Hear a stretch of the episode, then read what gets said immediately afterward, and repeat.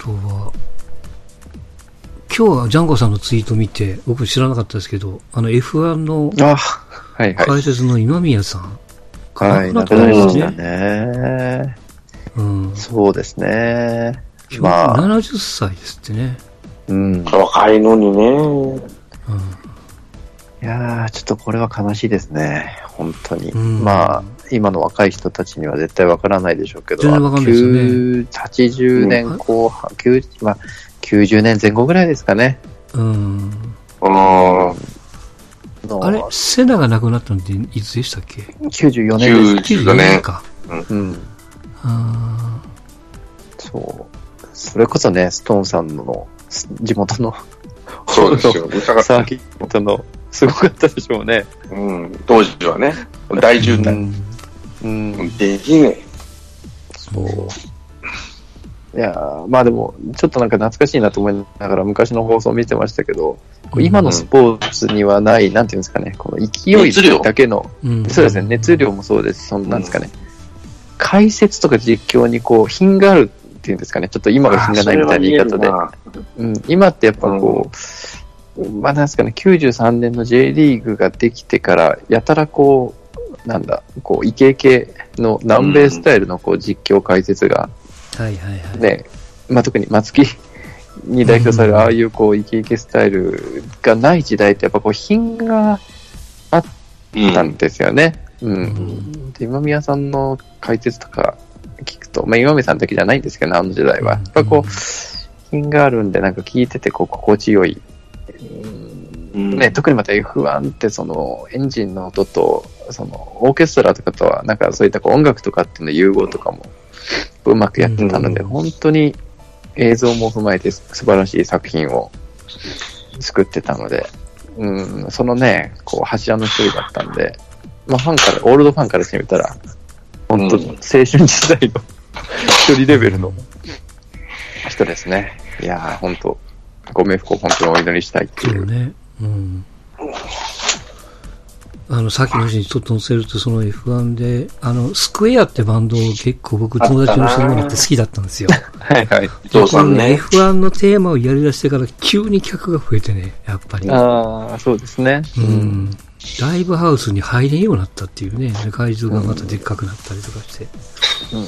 あまあ、9割9分9厘、あの、ね、T スクエアの、ーそうそうそう。あの曲で、あの、うん。クエアを知ったでしょうね。あの、トゥルースでしたっけね。トゥルースですねうん。トゥルース。ファミコンのゲームにもあの音楽流れてたよね。うん今もうパチンコ屋ぐらいしか聞かないですけどね。いやー、よかっいやた。そうか。いや、もう、その70歳っていうのがちょっと僕もピンとこなかったですけど、もうちょっもう若いねと、。まあ、しばらく見てなかったしね。最近までこれ現役で解説されとったんかね。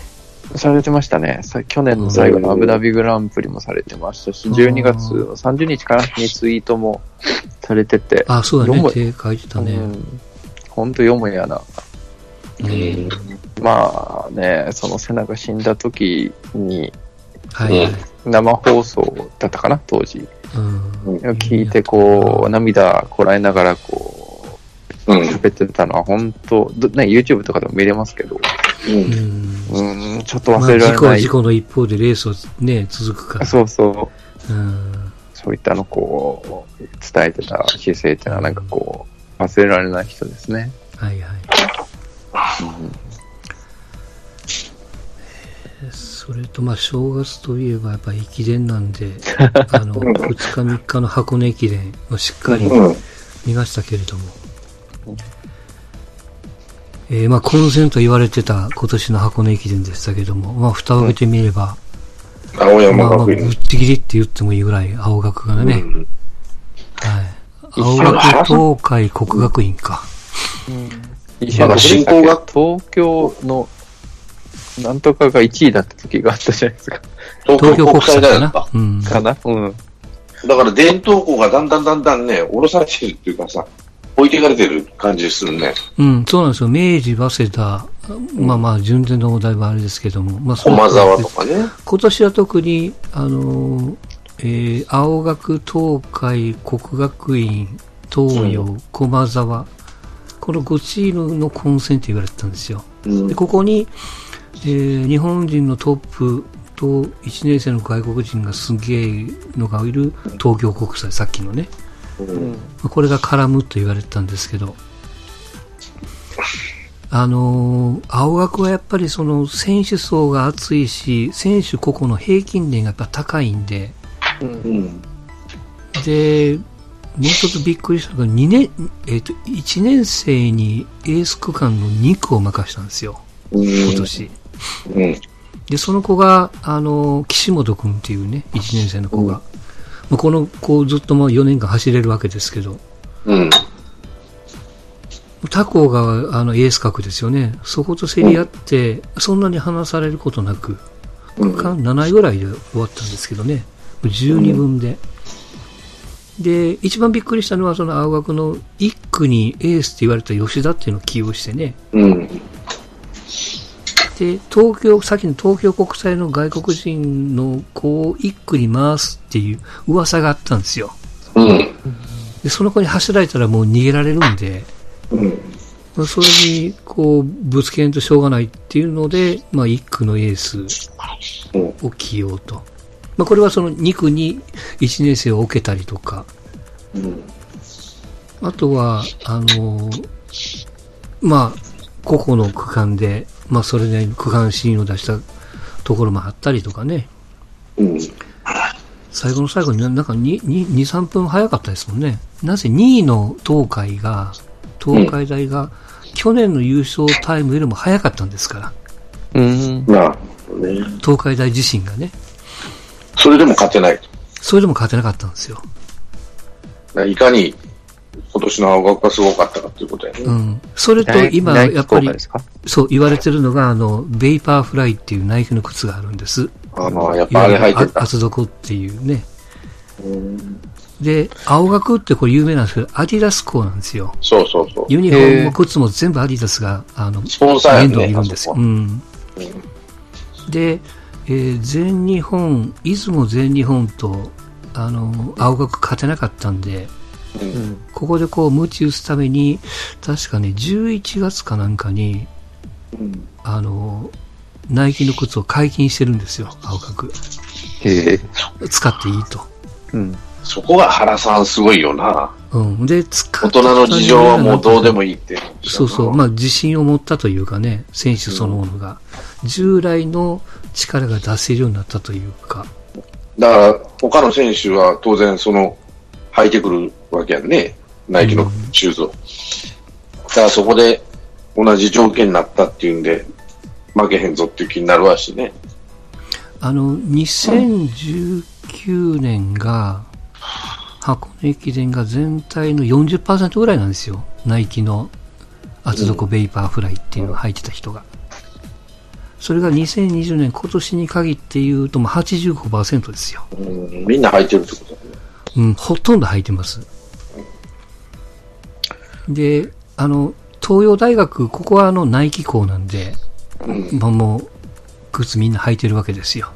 うん。で、今、ピンクとグリーンと、それからちょっとこう、グリーンの色ず、色変わりバージョンと、3タイプあるんですけど、東洋大にはね、このあの、あそこはあの、鉄紺って言ってあの、紺色がチームカラーなんですけど、チームカラーのベイパーフライ履いてる子がいましたからね。作ってあげてるんや。作ってあげてるんですよ。で、もちろんその、ナイキ以外の靴を履いても、区間新を出してる子もいるんですよ。うん。うん。でもこれだけ、こういう靴、だいだいたいエース区間2区とか1区とか4区とか、そんなん見ると、待ってる人の足元見るとほとんどナイキなんですよね。うん。で、これが、やっぱりここでも前言いましたけども、あの、いや、本当に、協会で認めてていいのかと、禁止せんといかんのちゃうかみたいなね、流れがやっぱちょっとあるんですよね。うん。ここまでスポーツの、あの、イアンソープの水着レベル。そうそう。ですよねスピード、そうそうそうスピードか。うん。スピードの水着やったよね、あれは。うんね、競技のレコ記録を押し上げるっていううんギアになっちゃやっぱ全、うね。だったら当時の北島がもう全然違うって言ったよね。はいはい。だからそのレベルが違う一般、一般人というか、パッとこういう記事を見ると、あ、シューズの力で買ったんや、みたいなね、ことを言う人もやっぱ結構いるんですけど、基本的にはその、自分に合った靴を履く、まあこれ水着もそうなんですよけどね、履くことによって自分のポテンシャルが、えーまあ能力を100%出せるみたいなね、感じなんだし、このナイキのモデルをみんなやっぱりアディダスとか、まあ日本、アシックス、ミズノなんかも追っかけてますから。多分、しばらくしたら同じようなもの作って並んじゃうんじゃないの？あの、水着もそうだったでしょ、最終的には。うん。スピードが、最初にあの、なんていうかな、高速水着作って、それを、まあ、ちょっと時間かかってでも各社がね、オリンピックに合わせて、その、スピードなんかドーンと出してきたわけなんで、うんオリンピックには間に合わなかったけどね、他社のメーカーは。でも次のオリンピックとは言わないってことは、そうそう。多分禁止するか否かっていうのは基本的には一般の人が買えますかっていうところがやっぱり一つあるんですよ。うん。そうやろうね要するに。し市場に流れてますか売ってますかっていう、市販されてますかっていうところですよね。これナイキのことで市販されてるんですよ。うん、誰でも買えるんだからね、あの人だ。うん。今大体ね、2万弱ですよ、一足。あ、違うわ。えっ、と、2万弱が一般的な靴に対して、ナイキの靴がこれ3万ぐらいしますからね。うーん。うん。でも、この価格、いい大人やったら買うよね。うん、うんもちろん、みんなだから、あの、えー、青学の選手は、アディダスの靴を履いたらタダでいけるんですけど、ナイキの靴は自腹ですからね、基本的には。やっぱは払ってでも、親、俺が親だったら3万払うな。それはそうでしょうな。うん可能性が上がるんであればね。だからそこの原さんっていう、原さんに限らんかも、原さんなのかな。うん。大人の事情をさ、突っ飛ばすわけじゃん。こんだけアディダスにお世話になってるのに。うん。あだいぶ根回ししたと思いますよ。うん。だからそこら辺のところはあの人の力なんでしょうね。そういう意味で。うん。あんだけさ、その、マスコミに出まくってさ、監督自身がね、選手より監督の方が全然名前売れてるわけなんで、それでも優勝するんだから、大したもんなんですよ。大ね、あの人。丈夫ですよ。うん。うん。で、何年、この数年間でね、ほとんど優勝してるわけだから、うん。あ大会で。大したもんですよ。で、それ、それに対して、あの、やっぱりこう苦戦したのが東洋大でね、今回10位でしたからね。ここ何年間で3位より後は取ったことなかったんですけど、久しぶりですよね、10位みたいなのは。往路は11位でしたからね、もう一つ言うと。往路の5区間で区間賞2つ取ってるのに11位だったんですよ。だからあとはわ、飛び抜けてる選手はいるんですけども、あの平均点以下の選手と、あとは当日予定してた選手が走れなくなったんですよ。だから選手を薄いのに、あの、ちゃんとした選手使えなかったら、それはね、かわいそうだし、最後の最後走っ、10個走ったのが1年生でしたからね。選手層薄いっていうのは、やっぱあんな伝統校で薄いっていうのは、やっぱり入ってから、多分、いろんな選手が来ると思うよね、いい選手が。入ってからの育て方があんましよく、青山とかに比べたら良くないってことなんですね。いや、基本的にあれなんですよ。もうあの、どんな選手が入るかによっても決まっちゃうところはありますよ。だ東洋は人気がないってことで、逆に言えば。え、東洋の人気をね、取っていかれたのが東海大なんですよ。で、東海大は、この4年生がもうゴールデンエイジというか、黄金世代と言われてたんですけど、その選手がみんないなくなるんで、うん。こっから先が大変っていうね。うん。で、東洋大がその今苦戦してるんですけども、1年生、2年生に、高校時代に全国で順番並べると、上位10人のうち5人ぐらいが東洋大入ってますね、みたいなね。うん。そういうその補充してるんですけど、またその、んまあ、育成しきれてないというか。うんやっぱそこのところが育成、スカウティングと育成の、あれだよね、うん違い。でしょうね。あの、能力の、能力って学校の能力というかさ、管理能力っていうかさ、いうところなんでしょうね。あとはさっきもちらっと言われた、その伝統校じゃなくて国学院とか、うん。今まであんまりその、えーまあ、聞いたことなかったようなやつは怒られますけども、まあ、提供代も4位でしたからね。うん、そういう、その、まあ、新しい学校に、こういう学校っていうのは伝統校のコーチやってた人が監督さんが言ってますからなね。るほど。うん。高校野球と一緒やね、そういう意味では。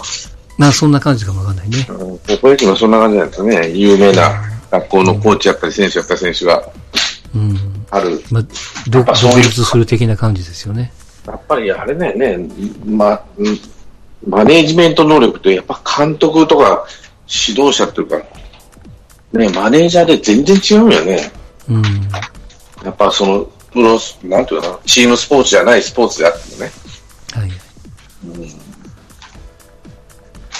やっぱまずスカウティングからスタートして、素質のある選手をまず引っ張ってきてってことやろうね。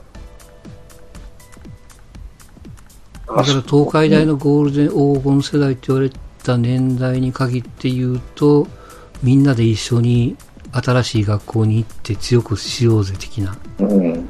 流れがあって、高校時代の上位10人が、極論言うと10人とも東海に入ったみたいな感じでしたからね、4年前は。まあ取り合いっ、こですよ。すすごかったそ。れをは跳ね返した青山は大したもんだよね。うん。まあ、自力がありましたからね。まあ、やっぱり、原さんも大したもんですよ。ここ数年の伝統やろね。それでやっぱ、監督時代なんやね。で、監督は、うん。やっまあ学校もね、当然力も入れてくれとるやろし、うんそういうスポンサー契約も取れるようにしてくれとるやろしね。大学でやったとしても。うんうん。まあ、やっぱりスピードランナーがやっぱり何人かいないとやっぱりしんどいって言いますよね、この時高速レースになったら。うん、持久力のある選手ばっかりじゃなくて、速さを持ってる選手じゃないといかんっていうね。さっきのビッセルじゃないけどさ、やっぱりお金をかけて、お金っていうか、高校から大学、まあ社会人、まあ特に大学社会人入ってくるって、アマチュアって言われてるスポーツで、はいはい。金をそのバンバンかけれるわけじゃないじゃん。例えば大学生にお金払うわけにいかんだ、あの一般企業に勤めさせたり。ああいう時ってやっぱ監督の力っていうのはやっぱ絶大なんですよね。あのプロスポーツ、プロスポーツっていうか、特に野球とかに比べると、えプロ野球とか比べると、全然違うっちゅうもんな。監督によって。で、それ何かって言ったら、やっぱ、スカウティングの、なんていうかな、コネ、コネっていうか、コネクション？うん。と、その後の面倒を見れる人かどうかっていうところらしいんですよ。だからまさに、あの、遠いの西谷さんみたいなもんでしょ、要は。そうそうそうそう。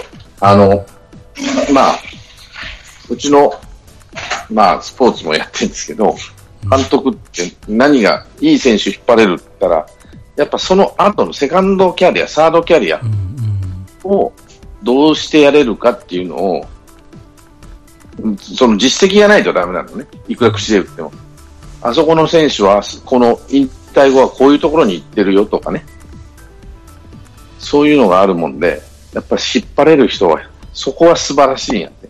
でそういうコネを持ってて、信用があって、ちゃんと選手を育てて、指導者にできてる人なので、うんあそこの監督の選手は、えー将来学校の先生になったりとか、えー学校でコーチやらしたりとか、うんえー大学の、えー監督やらしたりとか、いうことをやってもいいっていうのを、信用がある選手が来ると。なので、そこのせチームが常に強くなってくると。で、その監督が抜けると弱くなる。なんでか指導、なんかコネがない、指導ができないっていうことなら、なるらしいんですよ。でね、一番最後にあの、まあ、大したもんやなと思ったのは、さっき言った青学ってレースの時はナイキを履いてたんです。うん。でもあの、レースが終わってインタビューとか受けるじゃないですか。うん。みんなね、アディダスの靴に履き替えてるんですよ。そこはやっぱりいろいろしっかりしそうなと、徹底してるなと思っちゃいましたけどもね。うん。まあそんなことがあった駅伝と、えーっと、ちょっとだけバスケットいきますけど、はい。あの、レイカーズが12月の終盤に4連敗して、うん。1月、まあ、明けて4連勝して、今、まあ、うんあの、ウエストの1位ですね。30勝7敗。はいはい。で、ニックス戦でなんか、あの、アンソニー・デイビスがうん、負傷を離 BT 脱と。打撲ですかね。まあ、まあまあ、今の時期は。こなんでこんなに12月ボコボコって負けちゃったのかね。途端にずっと続いたあれはアウェーで強豪ですからね。いうん。どこだったかな一発、その最初、ミルウォーキーでしょデンバーでしょ、あ、そっかそっか。どこだったかなそうそうそう。結構強いチームとやって、まあ、もともとハードスケジュールだったのが、あーレブロンもちょっと股関節をちょっと痛めててとか、まあそういったところもあり、全体的にこう、負けちゃったみたいな感じですけどね。うん。まあ、僕もそんなにも見れてないんですけどね。まあ、まあ今の段階だと、こういう、まあ弱いチームっていうわけじゃないですけど、5割未満のチームにしっかり勝って、うんうん5割以上のチームで、まあ5割ぐらい、まあ半分ぐらい勝てれば、もう十分ね、ある程度貯金はできてるもんですから、まああとは、その、どうしてもね、レブロンが34個かななんで、どれだけこう消耗せずにプレーオフに入っていけるかっていうとこじゃないですかね。やっぱこう、うんだいぶトレード関係の噂もいろいろ出てきてるので、そうね。うん。うん、どう？まあ、その中で作その、あの、アンソニー・デイビスが、えっと、まあ、4年契約を断って、うんえーまあ、制限なしのフリーエージェントになりそうやと、夏に。そう、そうですね。だから4年、4年40億ぐらいを断って、来年その1回飛ばして、うん。えっと、レイカーズと再契約した場合は5年でだから200億ぐらいの契約が確かできるんですよ。今だから制限、制約がかかってるんでしょ？前のチームのね。そうそうそうそうそううん。なんでまあ、あの、長期契約を望むんであれば、まあ5年契約しっかり取るために、まあ今回、はい。まあリスクがあるとすれば完全に怪我したりとか、ね、うん。そういった時にはもう保証が全くないんでリスクではありますけど、まあ、うん、まあ理解できる契約更新拒否じゃないですかね。うん。うん。で、一方、まあ、サンダーはおかげさまで、調子いいですね。12月の末から、えー、12月の末に連勝して、1月明けて3連勝して、初めて5連勝して、うん、わっしょいですね。まあ、一つ負けてまた勝ってと、うん1月だけ出て4勝1敗かな。なんと貯金いつになってるかね、今ね。うんうんうんちょっとわっしょいだな。圧勝で、次戦が、えーロケッツ戦ですよ。ウエストブルはいックのいる。はいはい。これ、あの、サーダーのホームでやるんでね、うんうん。うん。ウエストブルックが帰ってくるのが初めてなのかな。ああ、まあ、うん多分トリビュートビデオとか流すんじゃないですか。うん。あの、楽天なんとか、ななんとかゲーム、スペシャルゲーム的な、なんか、それになってるみたいですけど。そう、結構 NBA とかでおつなのがね、あの、まあ、その移籍する前までずっとこうチームにこう尽くしてくれた選手が、うんで敵まあ、敵になって初めて凱旋するときにこう過去の映像とかっていうのをこう、ね、あの、ホームチームのそのビジョンに移してこう、なんかね、感謝を伝えるみたいな、ああいうのは結構こう感動的な、えーシーンなんで、多分絶対にウエストブルックのもね、作られないわけがないですからね、あんなに愛せてたから。いい、こう、空間になるんじゃないですかね。うん。で、まあ、その中でね、これも、ジャンコさんもやれてましたけども、あの、2月のトレードの期限。までに動きますっていう11、11チーム挙げられてて、うん。まあ、その中にサンダーがしっかり入ってましたけども、うん、まあ。ただ今、調子がいいし、まあクリコどうするのと、うん、うん、みたいなこともね、記事があったりとか、難しいですね。うんセンターアップデートしたいチームにアダムス欲しいでしょうしね。うん。クリなんかクリポ自身はなんか、あの、レブロンとやりたい的なものがあるとかないとか。うん。まあ、年俸的に無理ですね。うん。トレードは、あの、サラリーの、こう、ある程度合わせないといけないので、40億の、40億ぐらいでしたっけ、確か。40、47億。うん7億ぐらいですよね。無理ですね。ちょっと。うん。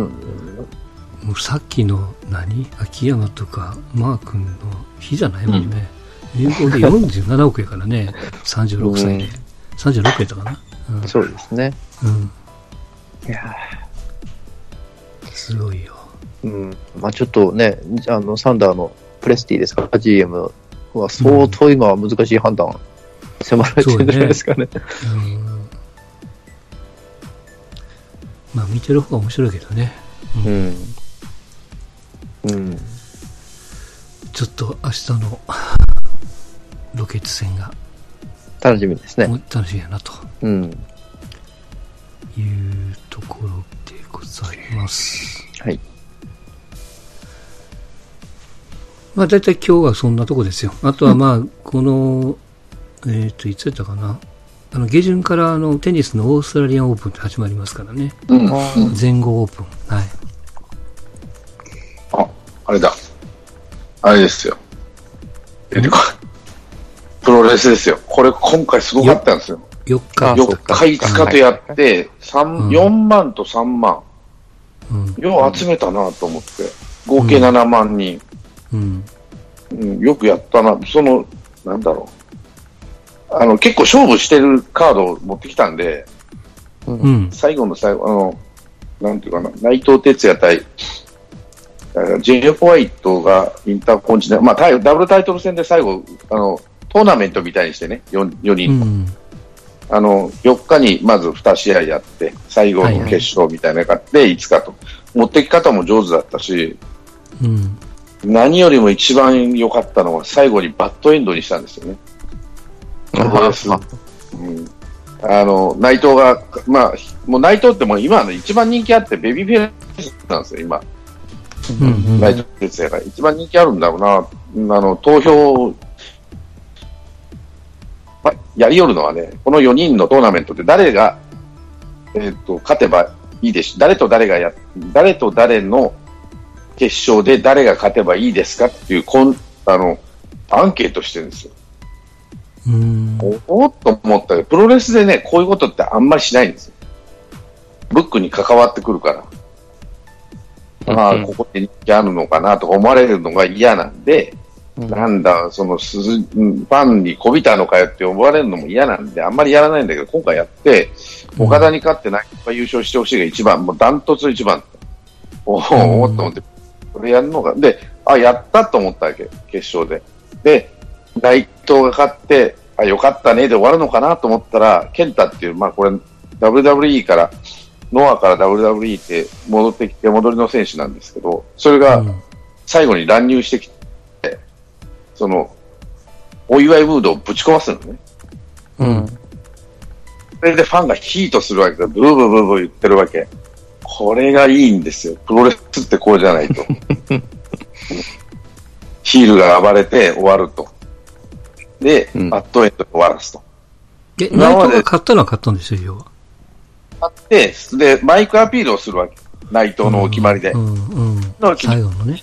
あそいつを邪魔したってことですか？こと？をそうあの、えーロスインゴ・ベルナーブレスでハポンを叫んで、みんなで叫んで終わって、みんな楽しく帰るっていうのが内藤のパターンですよね。うん。それが、それをやってる最中にしてやらなさなかったと。で、ボッコボコにして、じゃあ内藤が抱えられて帰る。で、みんなそれを見てブーブー言うと。で、ネットを見てたら、あ、許せないと。これだと。さすが新日本と。新日本あの古いファンから言うと、新日本は歴史はこの裏切りの歴史やから、ファンを裏切ってなんぼと。で、みんなをヒートさせると。うん。あの、去年になんかあの、サンダーライガーが覆面外されて、なんだかんだってやってたじゃないですか、なんか。い引退攻撃かなんかもやってるんですか、今。もうったのかなライガーがこの2日間引退興行でね、うん。サンダーライガーって人はすごくて、あの、うん。体がちっちゃいんですけど、コンディション常に一緒ですから、動きが落ちないのと、多分、世界、あの、世界中、俺上がりたいんだけどって言ったら、どこっても上がらせてもらえる人だと思う。WWE も、NXT かどっかで上がらせてくんないって言ったら、パッと上がらせてくれたんですね、ライガーを。へえ。すごいんですよ。で、あの、もう古い話で言うと、まあ、あの、WWE のライバル団体だった WCW の、うんえーっと、CNN、あの、CNN がプロレス団体を買ったわけ。テッド・ターナーが。あの、CNN ってあの、ニュース番組のね。うん。で、WCW っていう団体を作ったんです。あの、大資本を投入して。うん。WWF に対抗しようと。まあ、20年ぐらい前の話だそこの第、第一試合にダサンダーライガーをわざわざ呼んでやらしたんです。それぐらい信用があるんですよ、あの人。必ず枠試合をしてくれると。うん。で、多分日本よりもアメリカ行った方が人気あるんじゃねえかっていうぐらい、あの、すごい評価が高い人なんだ、あの、重心サンダーライガー。だ世界中どこ行っても、メキシコ行っても、ヨーロッパ行っても、アメリカ行っても、えっ、と、常にやりたいって言ったら必ず試合させてくれるだろうし、客も湧くんですよね。うん。それぐらいの選手なんで、で、俺に、まあ、彼、山田圭一っていうのは本名なんだけどう、ん そう、ウィキペディアにも書いてますもんね。うん。入った時にはちちっちゃい、俺は高校時代、まあ、彼が入ってた、あの、入門生で見たんだけど、ちっちゃい子で坊主頭でクリクリっとしててね。う。うんん。で、ちっちゃい細い子やなと思ってたんですよ。で、はい、新日に入れてもらえなかったんですよ、最初は。背丈が足らないって言われて。うんで、単身、高校出てすぐ、単身メキシコ行くんですよ。うん。一人。あ、一応言ってるんやね。うん。で行って、向こうでもトレーニングしてんだけど、試合はしてもらえなかったんだけど、たまたま新日がメキシコに遠征してた時に、うん山本小鉄に入れてくださいって言ったら、根性あるからいいな、来いって来た。で、新日に上がった。新日に入ったかな。から叩き上げですからね。新日一筋でずっと来てる珍しいうん選手だし、で、あの、あのマスクで喜怒哀楽が出せる選手はなかなかいないなと思って。うん。うん。だから彼が引退するっていうんで、まあでも、まあかなりだんだん厳しくなってきてるなと思ったけどね、体が。でも今でも体こっちから出してますから、脱いだら。今見たら、年は同い年ですよ、私と。うん。学年はそれでも第一緒なんですごいね。うん大したもんですよ。だから平成元年にライガーになって、令和元年、令和2年かな？で、ライガーを辞めると。うん。東京ドームで始まって、東京ドームで終わるうん。と。どういうレスラーになるのかなと若い時に思ってたんだけど、あこういう手があったっていうかね、この道があったんだ、この人はっていう感じだね。そうか、じゃあ、そのちゃん時にずーっとこう、え、結局現役何年やってはるんですか、この人？10年。ああと30年プラス、山田圭一で5年か6年やってんで、うーん。じゃあ34、5年はやっぱり、ストーンジャズゲーム見てるわけですか？ずーっと見てるね。当時から。で、やっぱデビュー当時からこう目をつけかけられて、いろいろ、ああの、軽々行ったりしてるんだけども、うん、ただ、背丈がないからどうなのかなと思ってた。ああ、170で彼のや、うん。彼のやってることってあの、戸崎正勝とか、要は、ゆなんていうかな、ガチ系、うーん。ガチプレスを知ってたの、最初はね。で、彼は UWF に行くんだろうなと思ってた、俺は。うん。ところが、真逆のマスクマンになって、ああいうエンターテインメント強いプロレスをする。でもガチやらしてもとガチ、ガチ系のプロレスやらしても全然面白いし、強いんで、彼は。うん、ただ、背丈がないからなと思って見てたけど、やっぱそのジュニアヘビーっていうかね、ちっちゃい体で飛んだ、あの、スピードのある選手とやっても引け取らなかったしね。そこは大したもんだなと。だ長州とか藤波とかね、えー、猪木とか、そういう体の大きな選手、武藤とか、長野とか、いうのと違う道を作ったかなと。ただ、彼を真似できる選手っていないよなと思ってる。うん。憧れる選手がいたとしても、同じことできる選手いねえな。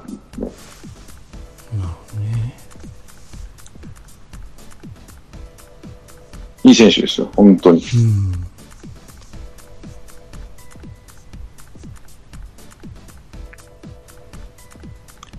そうか、誰、誰かに似てたな。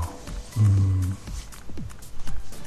これ東京ドーム中継やったんですよね、多分ね。えーっと、深夜にやっ僕はもうネットで見てましたけどね、あ新日本プロレスワードを買ってるんで、あ、はいはい。ずーっと寝てる、なんとも見ましたけど、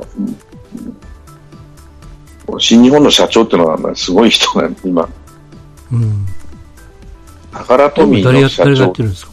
うん。えっとね、外国の人、えっと、な、なんやったかな、ハーリーレースに今日で出てたんだけど、うん外資系の会会社とかいろんなところによって、うん。あ、ハロルド・メイヤー、うんあ社長は。。聞いたのうん。タカラトミーとか、その前は、どこだったかな？忘れちゃったよ。うん。あ、えっ、と、ハイネケンジャパンとかね。うん。アース製薬の社外取締役とか。その人がプロレスをやってるっていうのはね、あの、なんだっけ、ブシロードの社長の社長っていうかオーナーの北谷さんっていう人が引っ張ったんですよ、この人。やってくれんかっていうことで。で、に、にし、あの、二日連続でやると。勝負に出たなと思ってさ。一日でも大変なのに。あ、そうか。毎年4日だけなのか。そう、4日を、今度、今年は日曜日が5日も日曜日ですからって、じゃあ取っちゃえって言って、4日5日にしたと。なるほど、なるほど。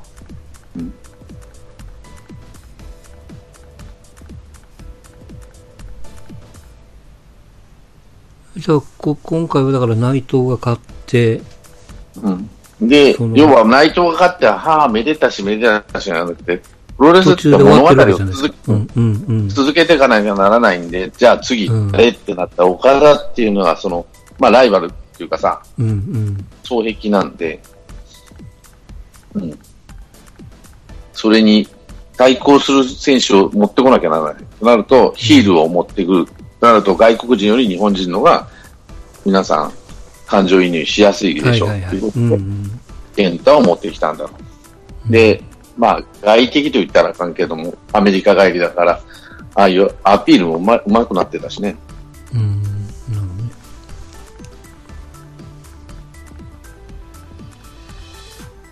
はい。